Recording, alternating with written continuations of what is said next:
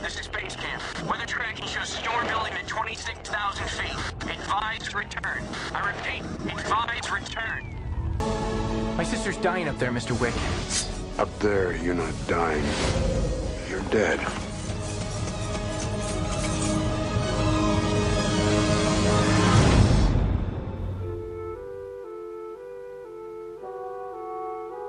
Mount Everest climbing permit? Ah, I hate paying death tolls. I'm Joe Foljam.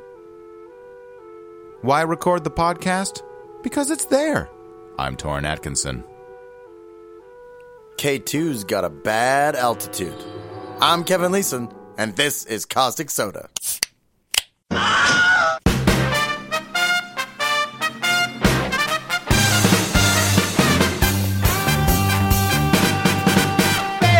Mountain comes from Latin mons, the first half of monster.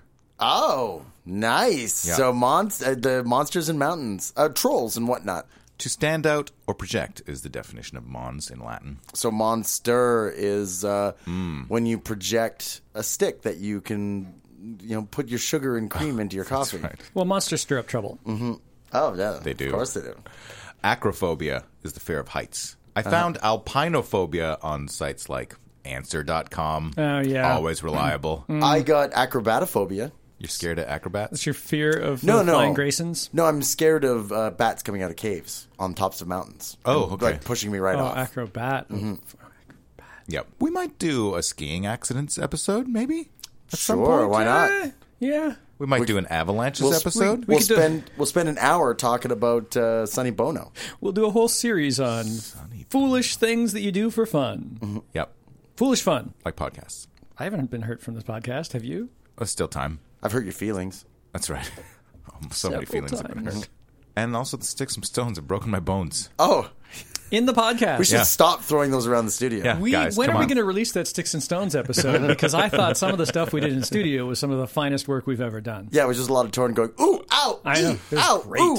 Pop quiz. Got it. Let's bring it. Bring it on. I'm not going to call out individual names. Just if you if Shout it you out. if you know, and by no I mean no. And then you know the way that I know things. yeah. Just uh, call it out. What are the eight thousanders? Oh, people who've gone above the eight thousand foot uh, line because that is I learned in a movie I watched this week that that is called the death zone. You ruined question number two. Oh, Oh, But that's a bonus you point. are you are wrong. oh, What? Oh. I'm wrong, and I ruined question Uh, number the two. eight thousander. That's the club of people who've actually made it in the Mile High Club. It has nothing to do with mountaineering. Oh, I it's just see. having sex in a bath. yeah, it's going to be the 10,000er in a couple years. Yeah. The eight thousanders are the fourteen independent mountains on Earth that are more than eight thousand meters. not people. Ah. Not the people. Um, which is 26,247 feet for those of us in America, or what's the other country that uses? Feet? Uh, yeah, feet. I think everybody uses feet, Torn. We use them to walk around. Oh, you're right. My mistake. All 8,000ers are lo- located in the Himalayan and Karakoram mountain ranges in Asia. yeah, there you They go. are mountains whose summits are in the death zone, Ah. which is uh, uh, above a certain point where the amount of oxygen is insufficient to sustain human life. Yeah. death Except if you're a Sherpa, evidently. Yeah, evidently. Considering this episode, I thought the death zone was when you get to that place in your life where you decide to go climb up hugely tall mountains. Oh well, he's going to go do something foolish and die. Mm-hmm. Oh, so He's it's in like the death zone. it's Mm-hmm. It's, right before or right after you buy your Porsche? well, it's right after the danger zone. Yeah. Oh, Uh. Kenny Loggins. You enter the danger zone, and then because of the danger, you enter the death zone. Got it. Got it. What mountain has the highest summit to fatality rate? Uh, K two.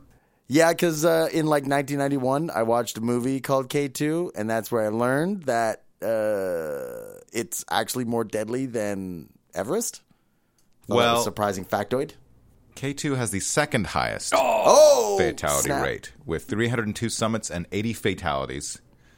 About one person dies on the mountain for every four who summit Yep. Mm-hmm. on K2. It is more difficult and hazardous to reach the pass of K2 from the Chinese side, thus, it is usually climbed from the Pakistani side. Mm-hmm. K2 has never been climbed during wintertime. So, to answer the question, Annapurna in central Nepal, 191 summits and 61 fatalities. Oh, it's That's one the- in that's the- three. Wow. Summit to fatality rate. Wow. Why would anybody try to climb that mountain Yeah. when you have a one in three chance of dying? Like, uh, yeah, at what at what odds when you start hearing, well, this mountain's got this many deaths and this many summits?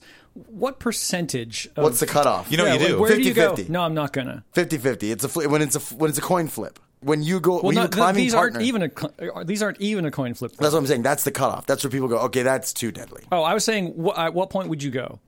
Like if they go, At what point would only- I go? yeah, oh, how only- low does it only, need to go? Yeah, only zero percent. Zero? zero percent chance of death. but That's how there's low not- it has to People go. have died going up Baker Mountain, so you'd not, yeah, you would not. you know, but Or- like enfeebled people or people who get like Well, hit by that's an what you do. avalanche or If- whatever. If you're going to go up Annapurna, you get a party of three. And you Okay. make sure one of them is like a 12 year old child with asthma. Or something. Okay. Put a bullet in there. And then that person dies and you're clear. Oh, you go out with three, and then you just bring a gun, and then you shoot that person. Bang. You get to the summit, you're like, bang! You're like, all right, we're safe on the way down. the gods have been pleased. What does the K stand for in K2? Killer. uh, Krakatoa. It's the second Krakatoa Mm. eruption. Well, I said it before the Karakoram. Oh, is the large mountain range spanning the borders between Pakistan, India, and China. The name K2 is derived from the notation used by the Great Trigonometric Survey of British India. wow. Thomas Montgomery made the first survey of the Karakoram and stretched the two most sketched the two most prominent peaks, labeling them labeling them K1 and K2. And K1 is Everest? I think it's K1. Oh, I think K1 is K1. Masherbrum is Oh. the name Yeah. of K1. There you go. Masherbrum. but it's only the 22nd highest mountain in the world. It is uh, 7,821 meters or So this should have 25,659 been feet K- tall. this the should have been 22nd K2. highest. K Because K2 is I the agree. second Yeah. tallest mountain in the world. It should have been K1. You should write Thomas Montgomery and the Great Trigonometric Survey of British India Yeah, it's Company. look, Yeah, a Kevin. letter. Kevin, it's not about height; it's about trigonometry. Oh, okay. Yeah. Why was two feet added to the height of the first official measurement of Everest? Uh, because a person died right at the top and uh, like raised. Uh, he's like kind of in a sitting position and he's just like frozen solid, and so it just raised the mountain by two feet. It's because uh, when Sir Edmund Hillary finally reached the summit, he took a huge coiler on top Oh, yes. to make sure that nobody would ever stand in that exact spot ever again. and it was Two-foot coiler. It's a two foot wow. coiler. Yeah, that he is- really wanted to cement his place in history with shit. it came out like ice cubes. Clink, clink, clink, clink, clink, clink, clink, clink. Made it easier to stack. like when you press the button on your fridge and it'll just go Yeah, precisely. brown. In 1856, the first measurement of Everest came out at exactly 29,000 feet. To avoid accusations that he'd guessed, Andrew Waugh, the man who was tasked to survey the mountains, decided to add two feet to his measurement to make it more real. You know what that says? That says he does. He is making it up. Yeah. Yeah, like he's completely making it up. in order to make it seem real, I will lie. And you know why they didn't round it down? Because they didn't want that like dollar thing. They didn't want it to be twenty eight thousand nine hundred ninety nine Yeah. because then it's like less impressive than right. twenty nine thousand. But you're getting a deal. You feel like you're getting a deal. Yeah, then no, then you'd have more desks. Because people are like, I can climb a twenty eight thousand foot mountain. This is nothing. Twenty nine thousand feet. Ooh, oh, hold on a second. I got to think twice. What, if any, are the hazards of eating snow when trying to survive on a mountain? Uh, that you expend more energy digesting it than you do getting benefit from it. Uh, that, yeah, that you would uh, freeze yourself, hypothermia.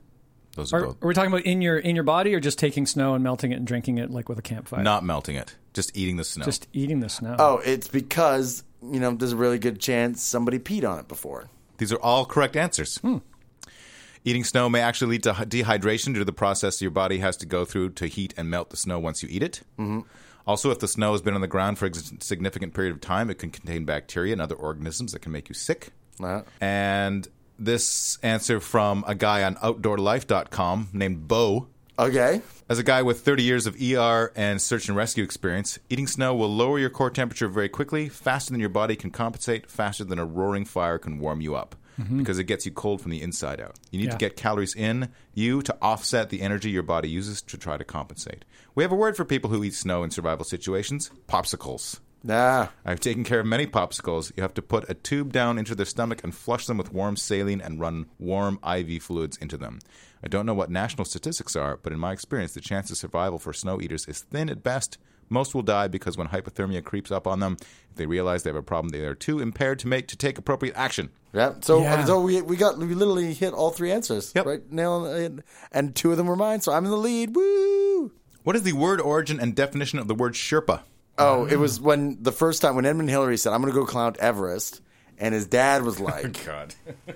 "His dad was like, don't do it. You're an idiot." He's like, "Sure, pa, sure, sure." Right. Can you, when you ask questions like this, can you make up predictions for Kevin's jokes? You never see them coming. You And let's see what I've never got in see- the envelope.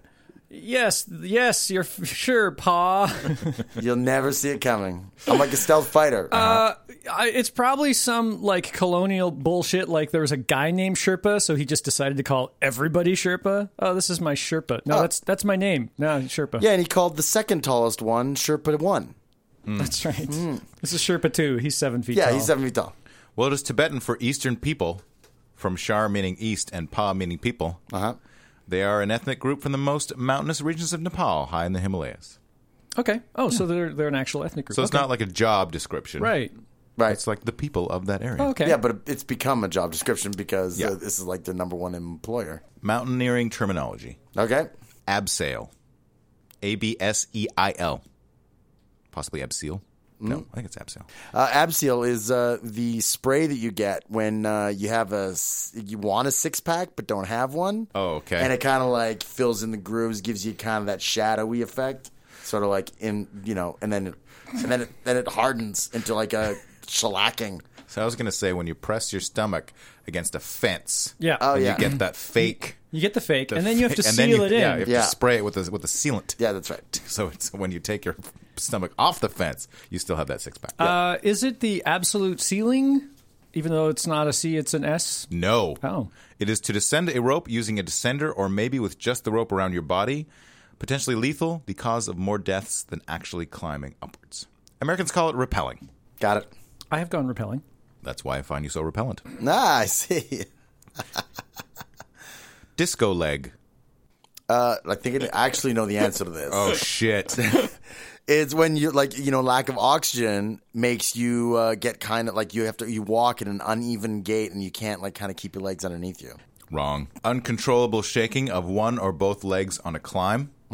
Curable by pushing the heel of the leg downwards while the toe stays on the rock. Usually indicates imminent retreat, either voluntarily or gravity assisted.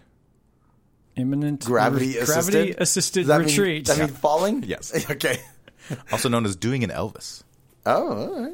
Yeah, he did that. You know, they'll like shake Oh, the yeah. back leg. Yeah, yeah. Expanding flake. That's that. That's that jerk that won't leave you alone and can't stop eating. Mm-hmm. hey, how you doing? What's going on? Yeah, no, I'll, I'll be there. Worst dandruff ever. Oh, the expanding flake? Right.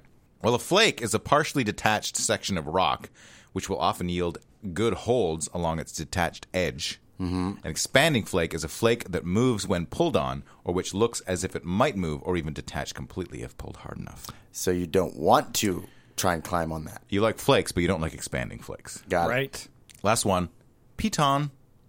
Oh, uh, that's the little thing you drive into Yeah. the side of the Ding, ding, rock ding, and you just ding, like ding. w- w- wrap your rope through so you don't. If you fall, it catches you. That's true. We, and we all know this because of Dungeons and Dragons. Yeah, you're supposed to keep doors open. Yeah. a piece of metal which can be hammered into a crack to act as a to act as protection. The end of the piton has an eye where a carabiner can be clipped, often found on sea cliffs where their trustworthiness is in inverse proportion to how badly you need them. Trustworthiness. So, oh, the, so the more badly you need them, the less trustworthy they are. yeah, that's of right. course. Right. That's the pop quiz. All right, I'm pretty sure I won that. All right, let's talk about altitude sickness. Okay. Also known as acute mountain sickness, hypobaropathy. Oh, how adorable! yeah, right? right. I'm so sick. Tee. The altitude bends, Right.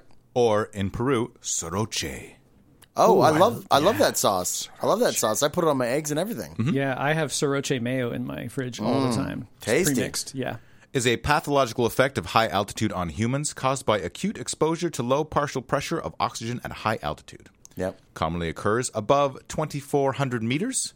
It presents as a collection of non-specific symptoms acquired at high altitude in or in low air pressure, resembling a case of flu, carbon monoxide poisoning, or a hangover. You are prepared, Kevin. I just got to stay drunk as I'm going up the mountain. That's right. Hmm? That'll take care of that. That way right? we won't know if you're Yeah. drunk or if you're having altitude sickness. Yeah, precisely. Wait, was it one and three that die or one and four? Fuck it, both of you go.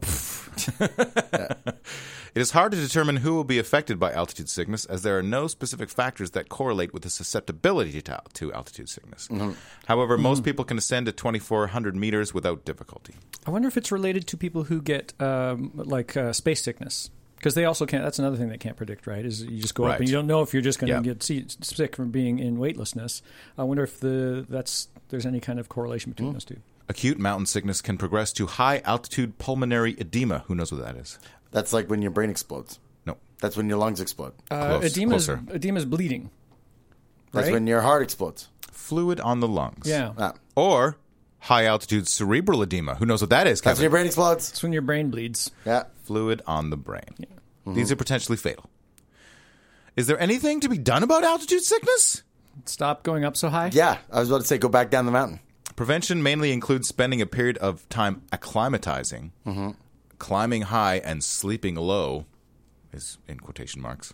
So like you'll you'll like climb a half a day up and then climb like a quarter a day down and then sleep there. Maybe. Kind of thing. Ascending at a reasonable pace, at most 1,000 meters a day above 3,000 meters. Mm-hmm. If you are already suffering from altitude sickness, an oxygen supply may help, as well as the drugs Diamox and or dexamethasone.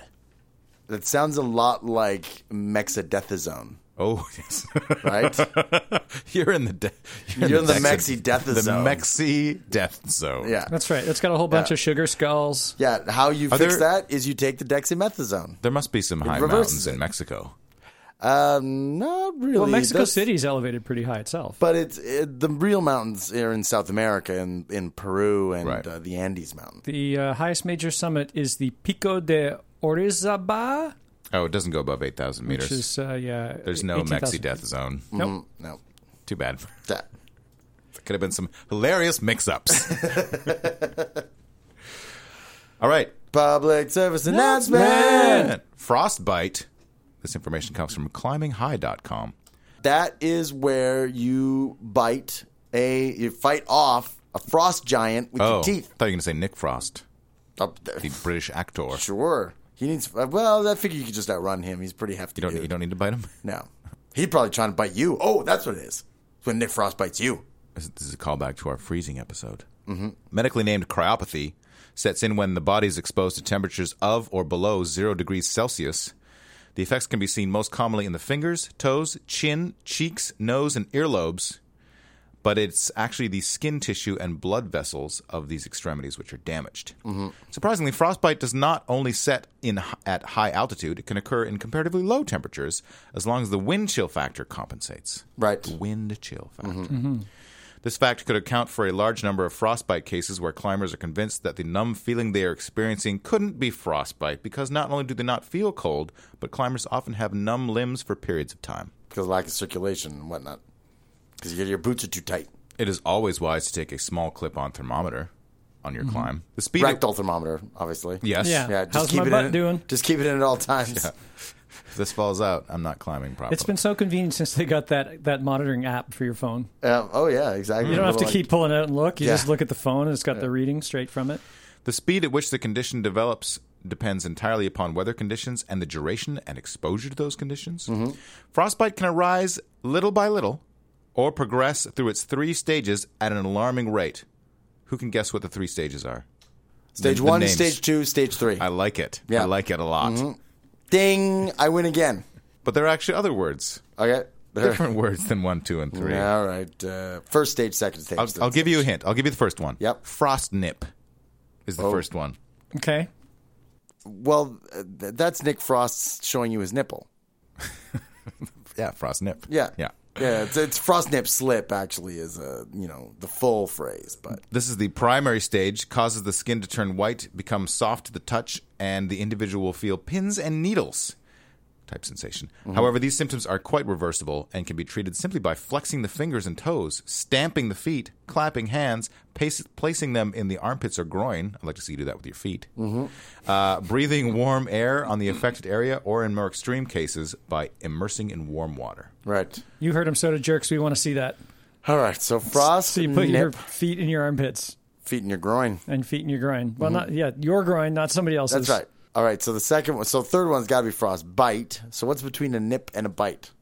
A um, slurp, frost slurp, frost lick, Frost sample. Well, a nip is a little more than a lick, though. I agree with Mm. you. Nip, uh, nip bite. uh, what's in between a nip and I a don't bite? know. I don't know. I think a bite is the next step. I'm so confused.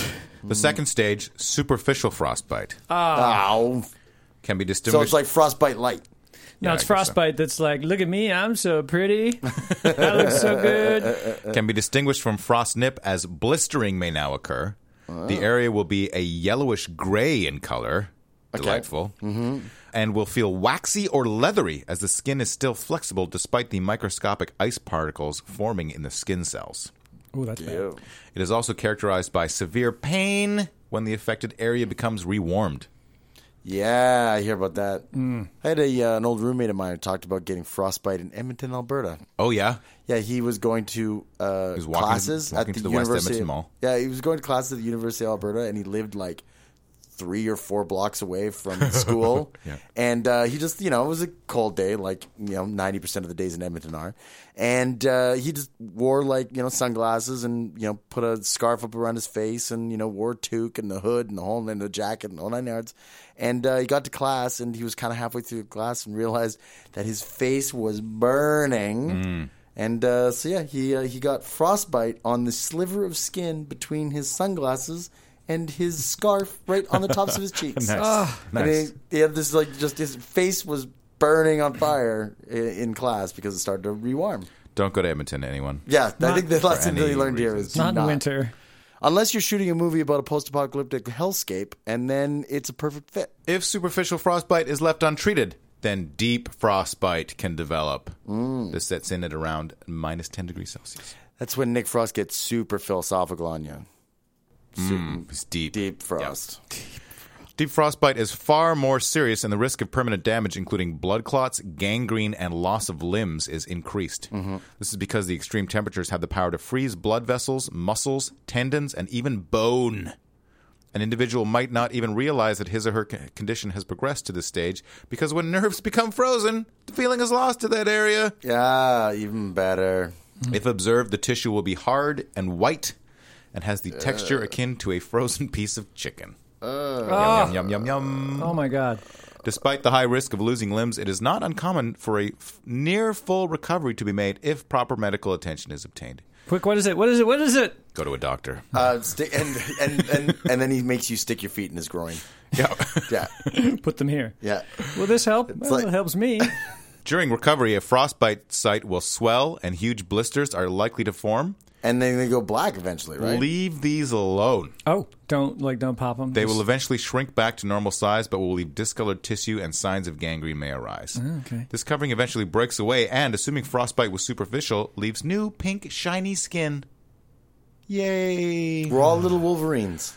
If it was, oh yeah, if it was deep frostbite, then the limb or affected area will simply fall off.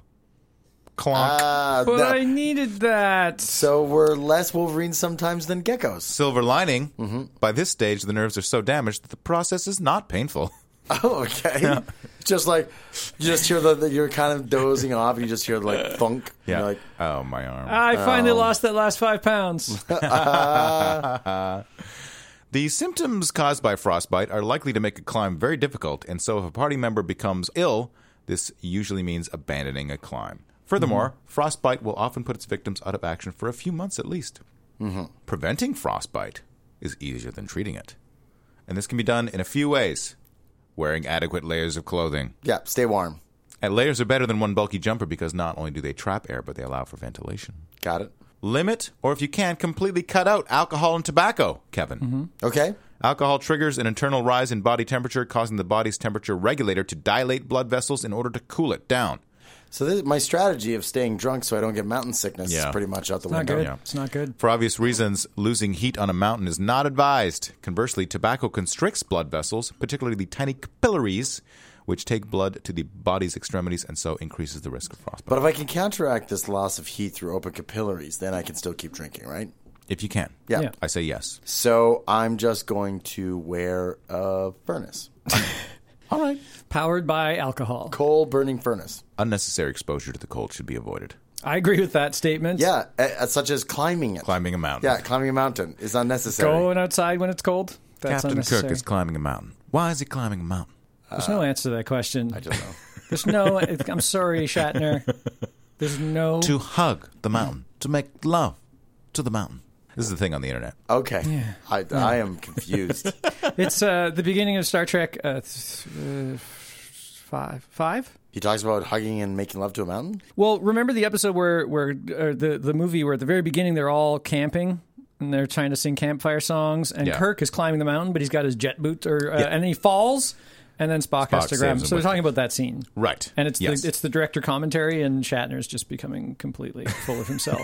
Got it. Kirk is climbing the mountain. Why is he climbing the mountain? And somebody's turned that into a song. It's fantastic. got we'll it. include it in the show notes. Treatment for frostbite. Move the individual to a lower altitude. That's a good step. Okay. Bring him or her inside and cover the area in warm water for sessions of 20 minutes. Sessions. Sessions. 20, oh, 20 warm, minutes in, warm 20 water, minutes out, 20 I minute guess. session. Yeah. Oh, I Yeah. Mm-hmm. thought you meant some other kind of like massage sessions. Mm, sessions. Alternatively, soak a piece of cloth in warm water and gently place it on the area. Mm-hmm. Got it. Do not use dry heat, such as a fire or heat pads, because without sensation, the area is likely to burn, causing more damage. Yeah. Yeah. It is imperative that hot water is not used, that the area is not knocked or rubbed, and that any blisters are left alone. If your you know extremities are frostbitten, it doesn't take much to be considered warm water. You know, like basically, you just stick Yeah. a canteen in your crotch. As you do. As you do, like if- by the end of this episode, I'll have stuck everything in my crotch. I- my microphone's in my crotch right now. Keep the area raised and well away from any heat or sharp objects, uh, because feeling is reduced. The area may be injured further. Thawing may be excruciating, but perseverance is paramount. So don't run with scissors while treating a frostbite patient Why? because you don't surround them with sharp objects. Oh, okay, right. Once this is done, wrap carefully in clean bandages, ensuring that fingers and toes are separated. why? Because they'll like fuse together. or Maybe, something? Uh, maybe. Those around the affected person may need to feed and clothe them to ensure the area is not used. Mm-hmm. The like fingers or whatever. Uh, on toes. Keep the skin clean after rewarming to avoid any infection. And do not thaw an area if you cannot guarantee that it will not refreeze. Thawing and refreezing will cause more damage than leaving an area frozen. Which is that's true about like meat in your freezer. Yeah, you can't refreeze something after you've thawed it Mm-hmm. No. because there's a chance Because it'll get gangrene. get. Look, Mom, I'm going to have to eat all the steak. Yeah. We unfroze it. You can't just. Here's a special um, frostbite note that's not mountain related, but I'm including it anyway. Got it. mm. Okay. Because Fuck you guys. Oh, okay. Mm-hmm. In Fuck us. the year 2000, Ranulph fi- finds, not Rafe finds, but Ranulph finds, Okay. Mm-hmm. a British explorer, attempted to walk solo and unsupported to the North Pole. The expedition failed when his sleds fell through the weak ice, and Fines was forced to pull them out by hand. He sustained severe frostbite to the tips of all the fingers on his left hand, forcing him to abandon the attempt. On returning home, his surgeon insisted the necrotic fingertips be retained for several months before amputation to allow regrowth of the remaining healthy tissue Right. impatient at the pain of the dying fingertips caused, Oh, finds cut them off himself with a fret saw. No, Are we- uh, I don't know what a fret saw is, gonna look but that it up. is it is not like- a saw that was intended for fingertip removal. I know that it is not for its you know original intent. Though this Ah. this this person It's this basically person, a hacksaw. this person has patience issues, which is why he fell through thin ice trying to make it to the North Pole, Maybe. right? Because he couldn't wait long enough for it to freeze thick enough. Why he took his own fingertips off uh, despite his doctor's advice. Self surgery callback. To be called surgery when you just go unnecessary. meh and cut a piece off. Yeah, Yeah. maybe. I, sure, I do. Okay.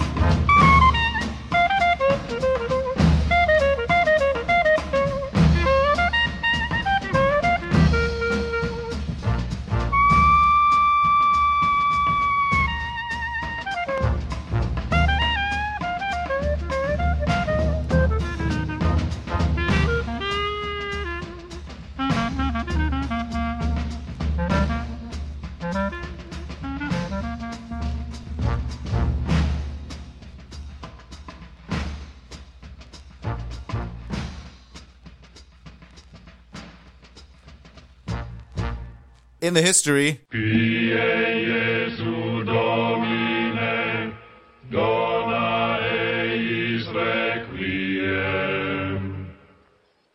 Thirty three hundred BCE, Otzal Alps. That is uh, South Austria or North Italy. Thanks, Dave, for this. In possibly the earliest mountain mishap, a man died in the Otzal Alps and is now the oldest known natural European mummy. All right. So uh, the oldest known And that he's a, mummy is a uh, man. Gave birth to a child. Yes.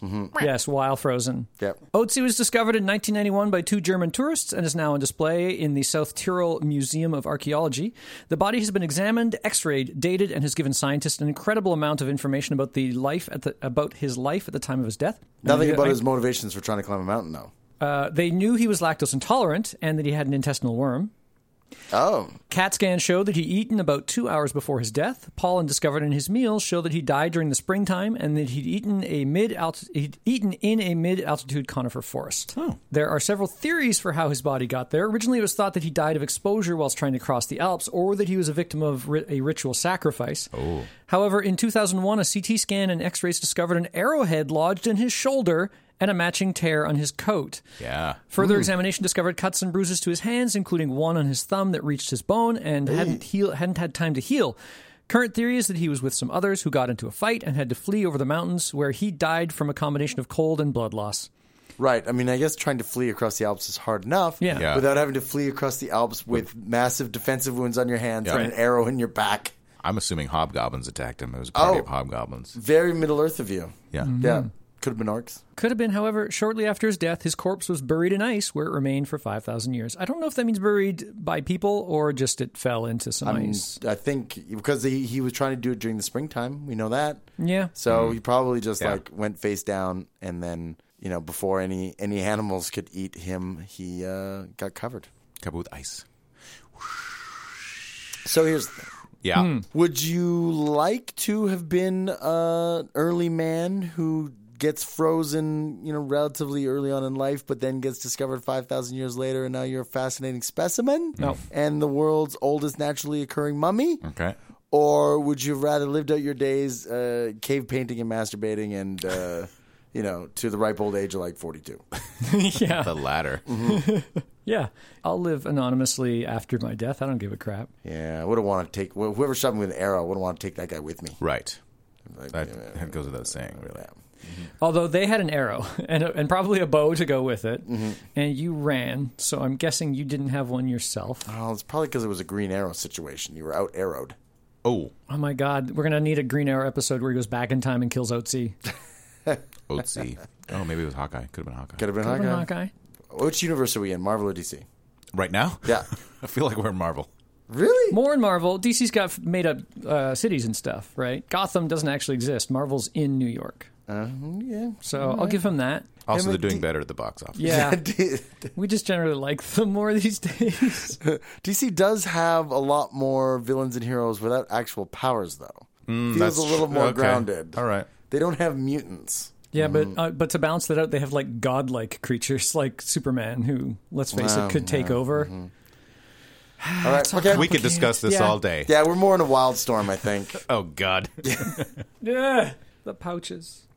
1936, The Iger. Uh, this is The a- eye of the tiger, just compressed. The Iger. Oh, n- I was gonna go with it's a tiger with like spider eyes. Oh, it's got eyes all over Iger. it. Yeah, Okay. yeah. It's Iger. just like Instead of stripes, it's got eyes. yeah. This is in the Bernese Alps, Switzerland. Mm-hmm. Since 1935, at least 64 climbers have died while attempting to climb the north face of the Eiger. Okay, wait, wait. An Iger is what you get when you cross a beholder and a tiger, Oh, right? Got With it. magic, of course. right. More D&D references. Yeah. This is an almost 4,000 meter high mountain in Switzerland. This has earned it the nickname Mordwand. Mordwand, I love it. Mordwand, which means murder wall. Ah, that's Oh, okay. way better than Iger. God, now I want to change my name to Mordwand. You can. In 1936, a four-man team made up of Andreas Hinterstoisser, God, that sounds like a made up name. Tony Kurtz, Okay. How? What is up with all these non-English names? Ah, you're so weird. I'm gonna make fun of you for having. Uh, can't do that Willie anymore. Angerer. Okay, now that's funny. Yeah. His dad was angry. Yeah. No, no, his, dad, dad was made Willy people. His dad made people angry, and that's how you're he got Willie named. Anger, but you're Willie Angerer. No, that's angrier. Yeah, well, that's- well, He's angerer. He makes people angry. Oh, okay. He angers He's the people. angerer. He's the Mhm. angerer. Right. And Edai Rayner Okay. were making the second attempt to climb the north face of the Eiger. Right. So you've got a guy who's pissing people off. You've got somebody who's making it rain. You've got somebody who's tossing hinters all around. Mm-hmm. And then I don't know what Kurz is doing. This team is doomed. Now, uh, Kurtz went up the went up the river and uh, set up shop, and they had to send Martin Sheen after him. That was an Apocalypse Now reference. Okay. The long reach. That's Captain Kurtz. Hinterstoicer traversed a slab of icy rock, a feat which made the rest of the attempt on the Eiger possible. Mm-hmm. This move became known as the Hinterstoicer Traverse. Oh, okay. Did he declare that out loud? Yes. We're calling this the Hinterstoicer Traverse now. Tell everyone. And and he yelled it out so loud that an avalanche came down and wiped him out. it echoed so loud, everybody around the world on the Yes. mountain heard him. Angerer was seriously injured by falling rocks loosened by the warmth of the rising sun. Oh. And I bet you pissed off about it. Yep. Well, people were pissed off. Ah, how dare you get seriously injured? Oh, you've made me so angry, angerer. They abandoned the attempt on the Eiger and decided to descend. Okay. All right. The party became stuck on the face when they could not recross the Hinterstoicer Traverse. Okay. Uh, way to go, Hinterstoicer, with your traverse. Evidently, it's a one way traverse. The It's, weather, it's more like just a trav. it's a travesty, is what it is. Okay. Hinterstoicer travesty. Oh. travesty. That's when you try and go back down it. The weather then deteriorated for two days. The three were ultimately swept away by an avalanche, which only Kurz survived. Because he wasn't the one doing anything dumb. There was hinterstoicing, there was angering, and there was raining. And he was like, I'm, not, I'm just cursing, man. I don't even know what that means. Oh. Fuck, I'm going to survive. That's what he said. Oh, no. He You put a cursed. curse on everybody else. Oh. Oh, we'll find out that he was Kurzed. Oh, no. Okay. Uh, because he was left hanging on a rope. Okay. Three Swiss guides started on the on an extremely perilous rescue. They managed to give Kurz a rope long enough to reach them by tying two ropes together. Kurz could not get the knot to pass through his carabiner. Because his fingers were frozen. Could be. Yep. He tried for hours to reach his rescuers, who were, who were only a few meters below him. Then he began to lose consciousness. Oh, no. Hmm. One of the guides, climbing on another's shoulders, was able to touch the tip of Kurz's crampons with his ice axe, oh, but could not reach higher. Oh, my God. Kurz was unable to descend farther and completely exhausted said, Ich kann nichts mehr. I can't ich do it kann anymore." nichts mehr. I can't do it I anymore. can't go on anymore. Uh, and died. Two meters above. Oh, g- like they could touch him with a shoulder and an ice axe. Oh, they could touch him. Yep. Just jump. And they would just landed on all of them and they've all just, gone. just build snow stairs. Yeah, maybe so. Oh yeah, yeah. Build an igloo. You have plenty of snow. Yeah. Boom, boom, I mean, this is going on for hours. fucking apes trying to get at bananas are in are in cages right now going are you kidding me you couldn't reach that guy you had all the snow Ooh, or the uh, road warrior bladed boomerang just like chop that uh, rope and like Oh yeah. and you know one of them, the brawniest of the three rescuers, that's right catch him uh, in his uh, brawny and then that rescue guy arms. that guy who got his fingertips frostbitten he catches it so that it just cuts them all off for him conveniently Mm-hmm. Or if you didn't have that little boy from Road Warrior, you Yep. could have also gotten Krull with his glaive. yeah. yes Now we're talking ninjas with throwing stars. Ah, there you go Yeah. Right? Where are And, your Swiss uh, ninjas? while we're talking about it why not cyclops from the x-men could shoot him down and Hey, Joe, we're talking about real things here. All right. 1985, Siula Grande, eh? In the, Very Peru- Canadian of you. in the Peruvian Andes. Uh, thanks again to Dave for this. Joe Simpson and Simon Yates successfully attempted to climb the Siula Grande in the Peruvian Andes, a 6,344 meter high mountain. Yeah. As they descended, Simpson slipped down an ice cliff and landed awkwardly, crushing his tibia into his knee joint, thus breaking his right leg. Ah, ow. The pair, whose trip had already taken longer than they intended due to bad weather on the ascent, had run out of fuel for their stove and could not melt ice or snow for drinking water. okay. oh, so this is the plot of the documentary Touching the Void. If you want to call it a plot, sure. okay, it, a real the life story. story. Yeah, okay. Right. Uh, uh, this is uh, so. The one thing that you missed out on is that they were the first ever to climb that side of the mountain. Hmm. That the other side of the mountain had been climbed many times, Mm-hmm. but this was far more difficult and had never been successfully Right. achieved. we Right. did something even dumber yeah, precisely. I- yeah With bad weather closing in and daylight fading, they needed to descend quickly to the glacier about 3,000 feet below. Mm-hmm. Yates proceeded to lower Simpson off the north ridge by tying two 150 foot length lengths of rope together to make one 300 foot long rope. right? Right. Sounds Oh. like a D&D campaign again. Absolutely. However, because the two ropes were tied together, the knot couldn't go through the belay plate. Yeah. That's the technical thing. Yeah. Simpson would have to stand on his good leg, his left leg, to give Yates enough slack to unclip the rope in order to thread the rope back through the lowering device with the knot on the other side. Yeah, the B lay plate isn't as good as the A lay plate. Yeah, the belay plate is, is, is worse. Yeah. With storm conditions worsening and darkness upon them, Yates inadvertently lowered Simpson off a cliff. Yes. and this is recreated in the film because I'm assuming that there weren't just like surveillance cameras No. available uh, on the mountainside to uh, you know show actual footage. And yeah, is uh, it would be a pretty awful position to be in. But he was not a couple of meters away from rescuers like No. Kurz was. No. He was like 80 feet over a giant hole. Because Yates was sitting higher up on the mountain, he could not see or hear Simpson. He could only feel that Simpson had all of his weight on the rope. Simpson attempted to ascend the rope using a prusik knot. Hmm. Or prusik knot. However, because his hands were badly frostbitten, he was unable to tie the knots properly and accidentally dropped one of the cords required to ascend the rope. Yeah. Oh boy. Simpson could not climb up the rope, Yates could not pull him back up, and the cliff was too high for Simpson to be lowered down. They remained in this position for some time until it was obvious that the snow around Yates's belay seat was about to give out. Because the pair were tied together, they would both be pulled to their deaths. Yates had to make the hard decision to cut the rope in order to save his own life. Doing so may very well have also saved Simpson's life, as he would have died of exposure if he had been left to hang in the strong freezing wind for much longer. When Yates cut the rope, Simpson plummeted down the cliff and into a deep crevasse. Exhausted and suffering from hypothermia, Yates dug himself a snow cave to wait out the storm. The next day, Yates carried on descending the mountain by himself. When he reached the crevasse, he realized the situation the Simpson had been in and what had happened when he cut the rope. After calling for Simpson and hearing no reply, Yates made the assumption that Simpson had died and so continued down the mountain alone. Simpson survived the 150 foot fall despite his broken leg and had landed on a small ledge inside the crevasse. Yeah, and he said something about like if I had fallen like one foot to the left or two feet to the right, I would have fallen like another like three hundred feet to the bottom of the crevasse. And oh wow. for sure would have been dead. So When Simpson regained consciousness, he discovered that the rope had been cut and realized that Yates would presume that he was dead. It was impossible for Simpson to climb up to the entrance of the crevasse because of the overhanging ice and his broken leg. Therefore, his only choice was to lower himself deeper into the crevasse and hope that there was another way out.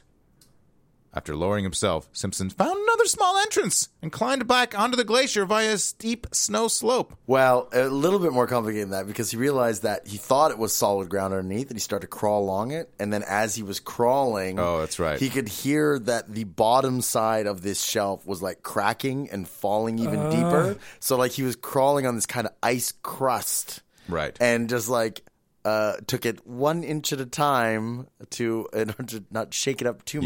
much. But eventually, uh, yeah, actually crawled to solid ground again.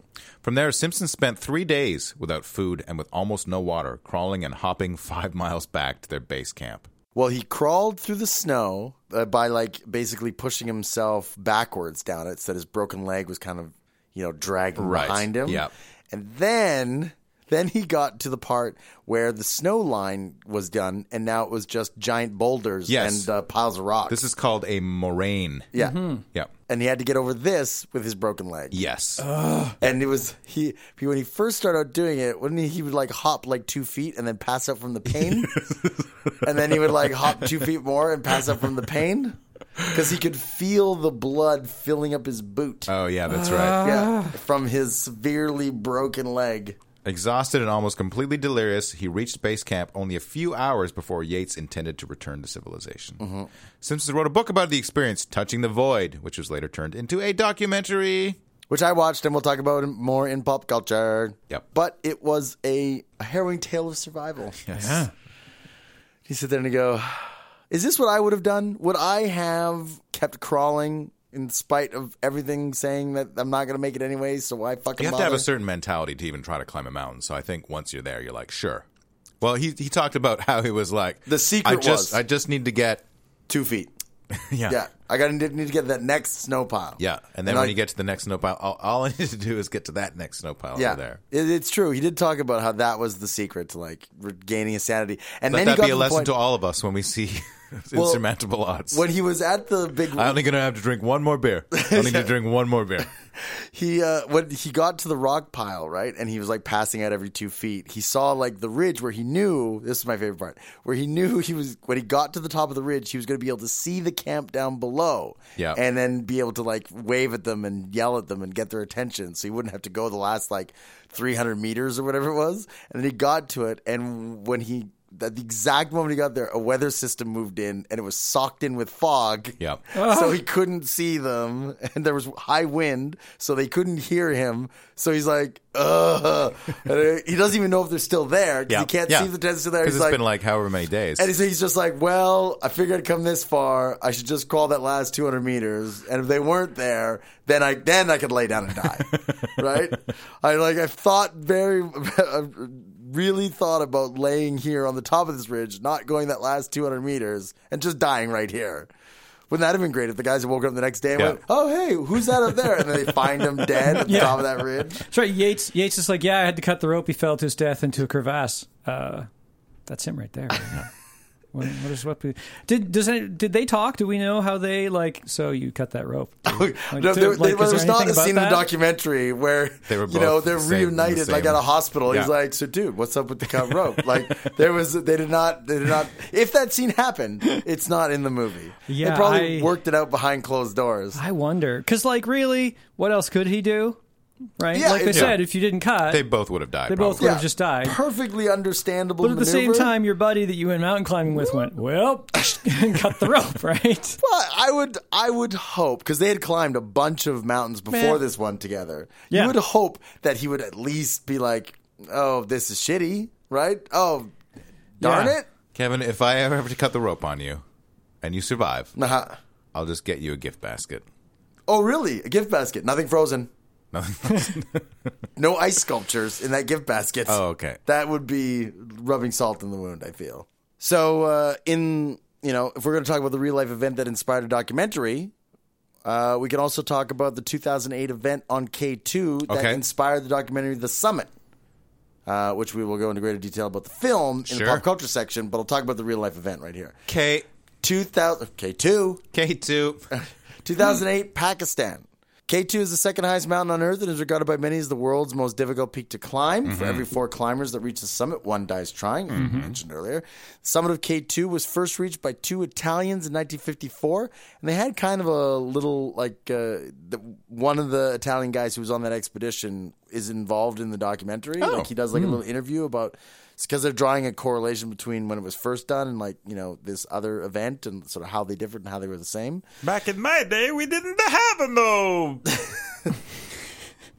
Uh, High tensile crab bonds. The deadliest day in K2 history occurred in 2008. 25 international climbers from four different teams had taken advantage of the fine weather and attempted to reach the summit at the same time. On the ascent, a climber fell 100 meters to his death in an area called the bottleneck after he lost his balance while he unclipped from a fixed rope. So yeah, what the problem was was that all these climbers, they had four different teams that got there at the same time. They were going to try and go at the same season Okay. they all didn't want to like kind of be jockeying to like get there first. They all decided they were going to work together. Okay. They're going to become one giant team, Oh. right? So of course, you know, you're only as good as your weakest link Yeah, kind of thing. yeah. So Bigger they- the team, they got more uh, opportunity for weak links. yeah, exactly. Yeah. So they start going up, and it, it- they're going so slowly that the guys at the end of the line, there's like th- three or four friends who were, you know, were one of these teams, and they were just like, "Screw this, we're never going to get there because everybody's moving I'm gonna so pass slowly." you. I'm gonna go over you. No, no, no. These four guys, they quit. They Oh. like went back down to base camp. They're like, screw this. And then there was one of the guys in the middle of the pack who was like, I can go way faster than these bullshit guys in front of me. Oh. So they had a fixed line that everyone was clipped into for safety, and he unclipped to like, and he straddled another climber and was Oh. like reaching to reclip. And the guy just went. push.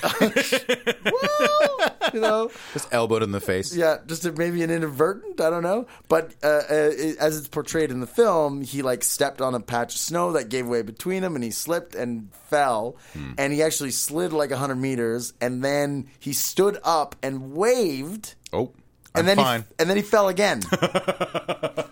I mean, oh, Yeah.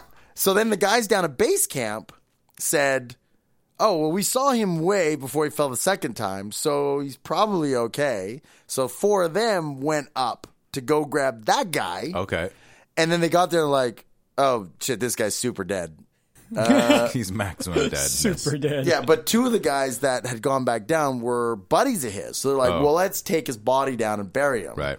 And the fourth guy was this Norwegian guy was like, "Are you nuts? Like, why are we doing this?" And they're like, well, "We want to do it." So he like starts to give them a hand, and the fourth guy, uh, he was this, uh, I think he was Indian or Pakistani. He like started to get uh, crazy leg, Oh, right, and then he fell off the disco side of the leg. mountain trying to bring the dead body down. oh God. I'm leaving you up there, Kevin. I'm leaving you up there. A total of 18 climbers reached the summit that day. On the descent at about 8:30 p.m., well after dark, a group had almost navigated back through the bottleneck when a serac broke off from the ice field above. A serac is a block or column of glacial ice often formed by intersecting crevasses on a glacier. Commonly house-sized or larger, they are dangerous to mountaineers since they may topple with little warning. Hmm. Nice. This serac uh, actually came off, took out one of the climbers, Right. and severed all the fixed ropes that they'd laid out. Ah. Oh, So now all these people coming back in the dark, they were just gonna like follow the rope down. No rope. And they get to the end of the rope and it's like it's gone, right? And then these other climbers were Serac taking is- another route yeah. and they couldn't find the rope at all, right? So then they sat on the top of the Serac all night waiting for daylight so they could see how to get back down again. right. So it was like a I think comedy of errors might be the wrong term because it wasn't very funny. Yeah. Tragedy of errors. It's A tragedy of tragedy errors. of errors. The rest of so as a result of this SRAC breaking up, the rest of the climbers were now stranded on the summit inside the death zone above 8,000 meters. Some of the group tried to descend in the darkness without use of fixed rope, while Yeah. others decided to bivouac and wait until morning. Some climbers were successful in descending, but one fell as he reached the bottom of the bottleneck. SRAC falls continued, took the lives of seven Oh, more wow. climbers and Sherpas. In all, in all, 11 mountaineers died. Okay. Three others were seriously wounded. Worst single accident in the history of K2 mountaineering. And there was a, one of the teams was a Korean team, and the Korean team leader was the one who was supposed to like you know uh, lead the fixed rope team up ahead, and then he sat in his tent and smoked for like an hour longer than he was supposed to. Oh. we already heard you're not supposed to smoke or drink. That's right. He was smoking. So then there was this um Sherpa who wasn't working as a Sherpa. He was actually one of the climbers. Okay. And uh, he said, "Well, I'm going to take charge and like lead the fixed rope team up." there." Right. And uh, so then the Koreans went up without their like team leader, or like uh, two hours later than they were supposed to, or something like that. And then they were the ones who tried to climb down in the middle of the night and like kind of fell to their death and got wiped. And pu- two of them died, and then two of them got wiped out by uh, falling ice.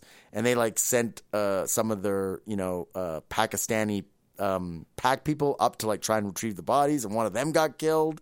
Yeah, it was a complete. It was a clusterfuck. the only like and but the Sherpa guy, he went up there and he like pulled two guys off the mountain.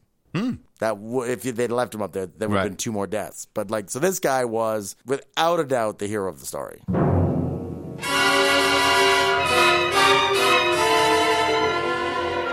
Tune in next week for the exciting conclusion to this episode of Caustic Soda.